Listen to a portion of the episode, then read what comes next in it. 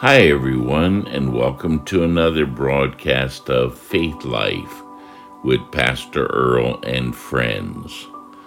I trust that you are focusing your faith and your intention on the one who loves you and gave his life for you.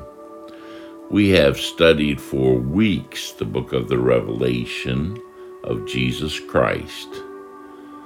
Truthfully, it was authored by the Holy Spirit and written by John, God breathed word, John the Beloved. As we continue studying, we're going to be looking now at the epistle of First John. John the Beloved was commissioned by God to write the Gospel of John, wonderful, powerful book all about Jesus. First, second, and third John, how to walk in fellowship with the Lord. And it's almost like a manifesto for disciples of Jesus. And then, of course, the wonderful prophetic book of the revelation of Jesus Christ. John refers to himself as the disciple that Jesus loved. He loved Jesus and he knew that Jesus loved him. A great picture that should be in your mind is at the Last Supper there is John the Beloved, and he's leaning on Jesus' breast. And on the other side of the picture, you have Judas. One was loyal to Jesus, the other was disloyal to Jesus. And I hope that if you are a Christian, you are in these last days being loyal to Jesus Christ. Well, as we look at First John, let's just look at two verses today. First John, we're going to talk first of all about the preeminence of Jesus and the person of Jesus. There was a group that was going around during the time of John called the Gnostics to know. And they felt that Jesus was just like a phantom. But John is going to let them know that he is very real and that John was an eyewitness of Jesus. In fact, if you'll study John the Beloved, not John the Baptist, but John the Beloved, you will find that he's faithfully there at almost every event that Jesus had. So he begins this epistle by saying, that which was from the beginning, or he who was from the beginning. Now, when we say the beginning, we're talking about even before the incarnation of Jesus, when he manifested himself, when he came through the Virgin Mary, we find that Jesus was here beforehand. We believe in the pre existence of Christ. That means that in eternity past, there was the Father, the Son, and the Holy Spirit. Genesis 1:26 it says God said let us make man in our image not a plurality of gods but a plurality of persons God in three person, one being. Then we have the Father, the Son, and the Holy Spirit. But Christ was here in eternity past. He had not yet manifest himself in the flesh as he did in John, expounded on that in the Gospel of John, which says, In the beginning was the Word, and the Word was with God, and the Word was God. Then, verse 14, and the Word, Logos, the divine expression of thought, the Word was made flesh. That's the incarnation of Jesus. And it says, and dwelt among us. And we beheld his glory, the glory as the of the only begotten of the Father, full of grace and truth. So in the the epistle rather of First John, we see the preeminence of Jesus, that which was from the beginning, he was from the beginning it says, which we have heard, which we have heard. You cannot be just a phantom or a person's imaginary friend, etc., or a ghost, and be able to speak. John said, We have heard him. I actually heard him. John was an eyewitness. He heard him speak publicly. He was with him privately for several years, as we know.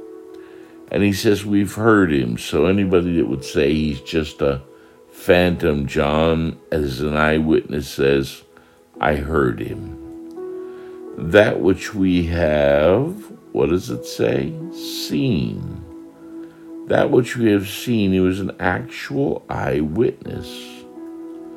And that which we have looked upon, there's a really neat Greek word for looked upon. It's theomai.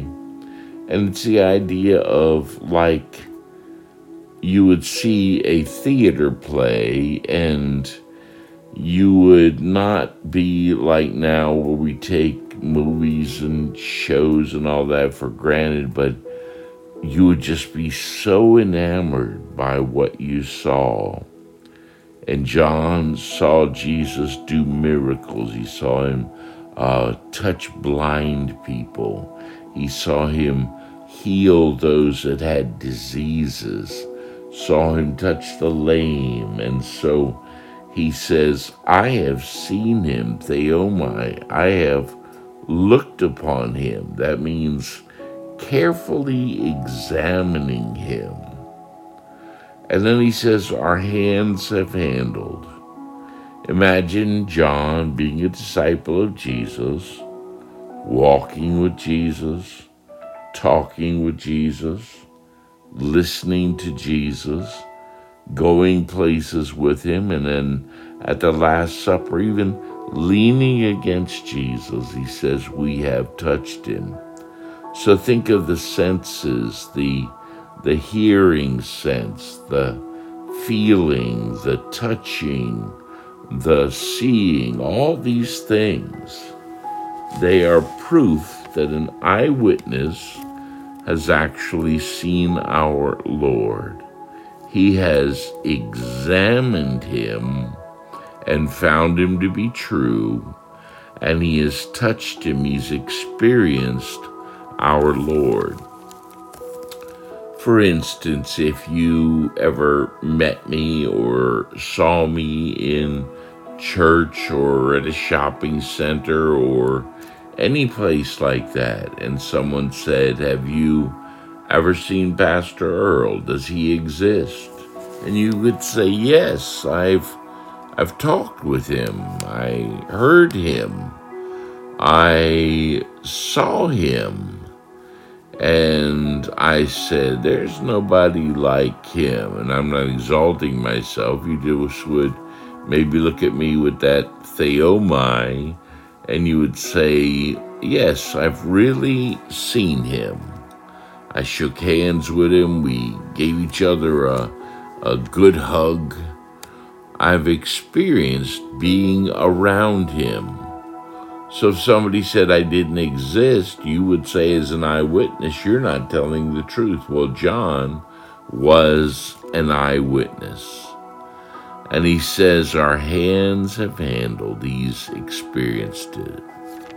And then it says, Of the word of life. The word there is the word, as I shared, same one found in John's Gospel, chapter 1, and the word is logos, which means a divine expression of thought. Do you want to see God? Look at Jesus. He is the embodiment of God, the love, the kindness, the generosity, the miracle working abilities of the word of life. Now, the idea for life, there are several Greek words. One is biological life, bios, and then there's another one, and that is Zoe life. I have a granddaughter named Zoe, and it means just uh, a beautiful life, uh, an active life, truly living. When you met Jesus, he was full of life full of God because he was fully God.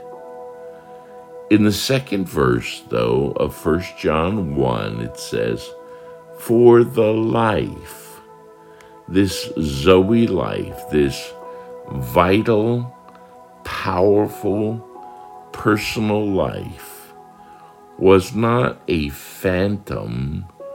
It says the life was manifested here is Jesus in his incarnation. It says in John's Gospel 1 and verse 14, and the Word, Logos, became flesh and dwelt among us. So John is essentially saying that in the second verse, the life, Zoe, was manifested, revealed, and he says, and we have seen it now he's talking plurally. He's not just talking himself individually. There were the other disciples that had seen him. There were those that Jesus preached to and taught. And even his adversaries would say, yes, there was a physical, historical character, a human being, only there was something about Jesus that was not just human, he was also divine. 100% humanity, 100% deity. You say, well, how is that possible? Well, Jesus was born of a virgin. If he was born of Mary and Joseph and the seed of Joseph, he would have carried a sinful nature, for the sinful nature is passed through the male seed. But here it tells us that the life was manifested and we have seen it, plurally. Disciples, those that Jesus fed 5,000, 8,000, many people had seen him. And he says, and bear witness. The word for bearing witness is the word martyr. Jesus came, he bore witness of the life of God in what he spoke, how he handled himself, how he loves us, how he healed, the miracles that he did, the life was manifested, and the uh, disciples said, We plurally have seen it. And now we bear witness. We bear witness. That's what we do every time we give our testimony or every time we share the gospel. It's kind of like when Jesus touched the blind man and people were questioning, well, how did this happen and what exactly happened? He says, well, to tell you the truth, I can't really figure it out. Those are my words. But he said this All I know is I was blind, but now I can see. A changed life is the greatest evidence of the reality of Jesus. Jesus has changed my life and millions of others. And if you've received him as your Savior, you know that Jesus changed your life. So he says, He we bear witness, and now we show it unto you. That's the purpose of this broadcast to show you this Jesus who is Zoe life and he loves you so much and he wants you to repent of your sins and receive Christ. And it says, and to show unto you that eternal life. This life is so temporary. Jesus was not just a good man or a good preacher or a good prophet and then lived and died. He was somebody that had possessed, he did possess eternal life, and he imparts that to us when we repent and receive him. Eternal life. Zoe life forever and ever and ever. This life is full of pain, hardship, heartache, suffering, difficulties, setbacks, all those things. But after this life is gone, we will have eternal life. You have it as a true believer already within you, but you will live in eternity with our Lord and Savior Jesus Christ. And he says, which was with the Father. The idea with is face to face with the Father and was manifested or revealed unto us. We're going to continue our study in the next um, uh, broadcast. And this is Pastor Earl saying thank you for listening to Faith Life with Pastor Earl and friends. If you'd like to receive this Jesus, the Bible says, But as many as received him, to them gave he the power or the authority to become the sons of God, even to them that believe on his name would you like to receive him right now? Say this prayer with me. Mean it from the bottom of your heart. Say, Lord, I realize that I am a sinner and I repent of my sin. I change my mind, my will, and my direction, and I receive you today as my Lord and Savior. Help me to live for you, love for you, and give my life for you. In Jesus' name, amen. If you'd like to contact me, you can use my email, charisman, that means graceman, C H A R I S M A N, 1234 at gmail.com. Let me know you've received Christ. Let me know if you have any prayer requests. Let me know if you would like to contribute to this broadcast and the furtherance of the gospel.